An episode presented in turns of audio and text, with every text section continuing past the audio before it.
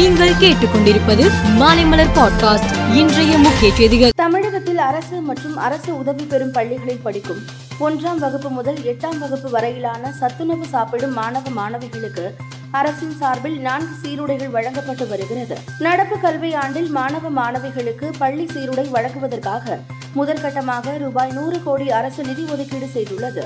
ஈரோடு திருப்பூர் கோவை மாவட்டங்களில் ஷர்ட்டிங் துணிகள் ஐந்து புள்ளி இரண்டு மூன்று கோடி மீட்டரும் பேண்ட் துணி ஐந்து கோடி மீட்டரும் உற்பத்தி செய்ய இலக்கு வைத்துள்ளனர். தமிழகத்தில் மின் நுகர்வோர்கள் இரண்டு புள்ளி ஆறு ஏழு கோடி பேர் உள்ளனர்.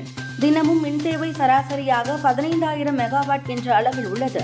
இந்த ஆண்டுக்கான கோடை காலம் தொடங்கிவிட்டதால் தினமும் மின் தேவை பதினாறாயிரம் மெகாவாட் என்ற அளவை தாண்டி முதல் முறையாக புதன்கிழமை பத்தொன்பதாயிரத்து எண்பத்தி ஏழு மெகாவாட் அளவை எட்டியிருப்பதாக மின்சாரத்துறை அமைச்சர் செந்தில் பாலாஜி தெரிவித்துள்ளார். புதுக்கோட்டை மாவட்டம் கீரனூர் அருகே உள்ள வேங்கை வயல் கிராமத்தில் கடந்த சில மாதங்களுக்கு முன்பு குடிநீர் மேல்நிலை நீர்த்தேக்க தொட்டியில் மனித மலம் கலந்த விவகாரம் தமிழகம் முழுவதும் பெரும் அதிர்வலையை ஏற்படுத்தியது. இந்த சம்பவம் தொடர்பாக சிபிசிஐடி போலீசார் வழக்கு பதிவு செய்து விசாரணை நடத்தி வருகின்றனர்.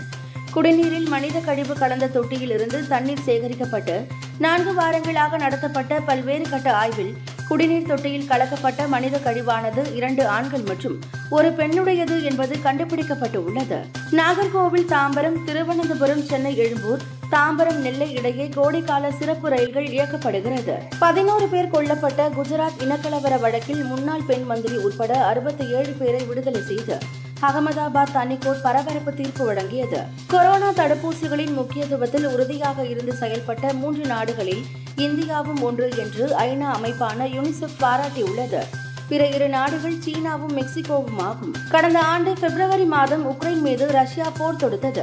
இந்த போர் தொடங்கி ஒரு வருடம் கடந்தும் தொடர்ந்து நடைபெற்று வருகிறது. இந்த நிலையில் நேட்டோ அமைப்பின் பொதுச் செயலாளர் ஜென் ஸ்டோலன்பர்க் போருக்கு பின்னர் முதன்முறையாக உக்ரைனுக்கு சுற்றுப்பயணம் மேற்கொண்டு உள்ளார். அதன்படி ஜென் ஸ்டோலன்பர்க் நேற்று உக்ரைன் தலைநகர் கீவுக்கு சென்றார். அங்கு அவர் நாட்டின் முக்கிய தலைவர்களை சந்திக்க உள்ளார். போருக்கு பின்னர் இவர் மேற்கொள்ளும் முதல் பயணம் என்பதால் இது முக்கியத்துவம் வாய்ந்ததாக பார்க்கப்படுகிறது. சென்னையில் இருபத்தி இரண்டு கேரட் ஆபரண தங்கத்தின் விலை சவரனுக்கு நூற்று இருபது ரூபாய் உயர்ந்து நாற்பத்தி ஐந்தாயிரத்து முன்னூற்று இருபது ரூபாய்க்கு விற்பனை செய்யப்படுகிறது.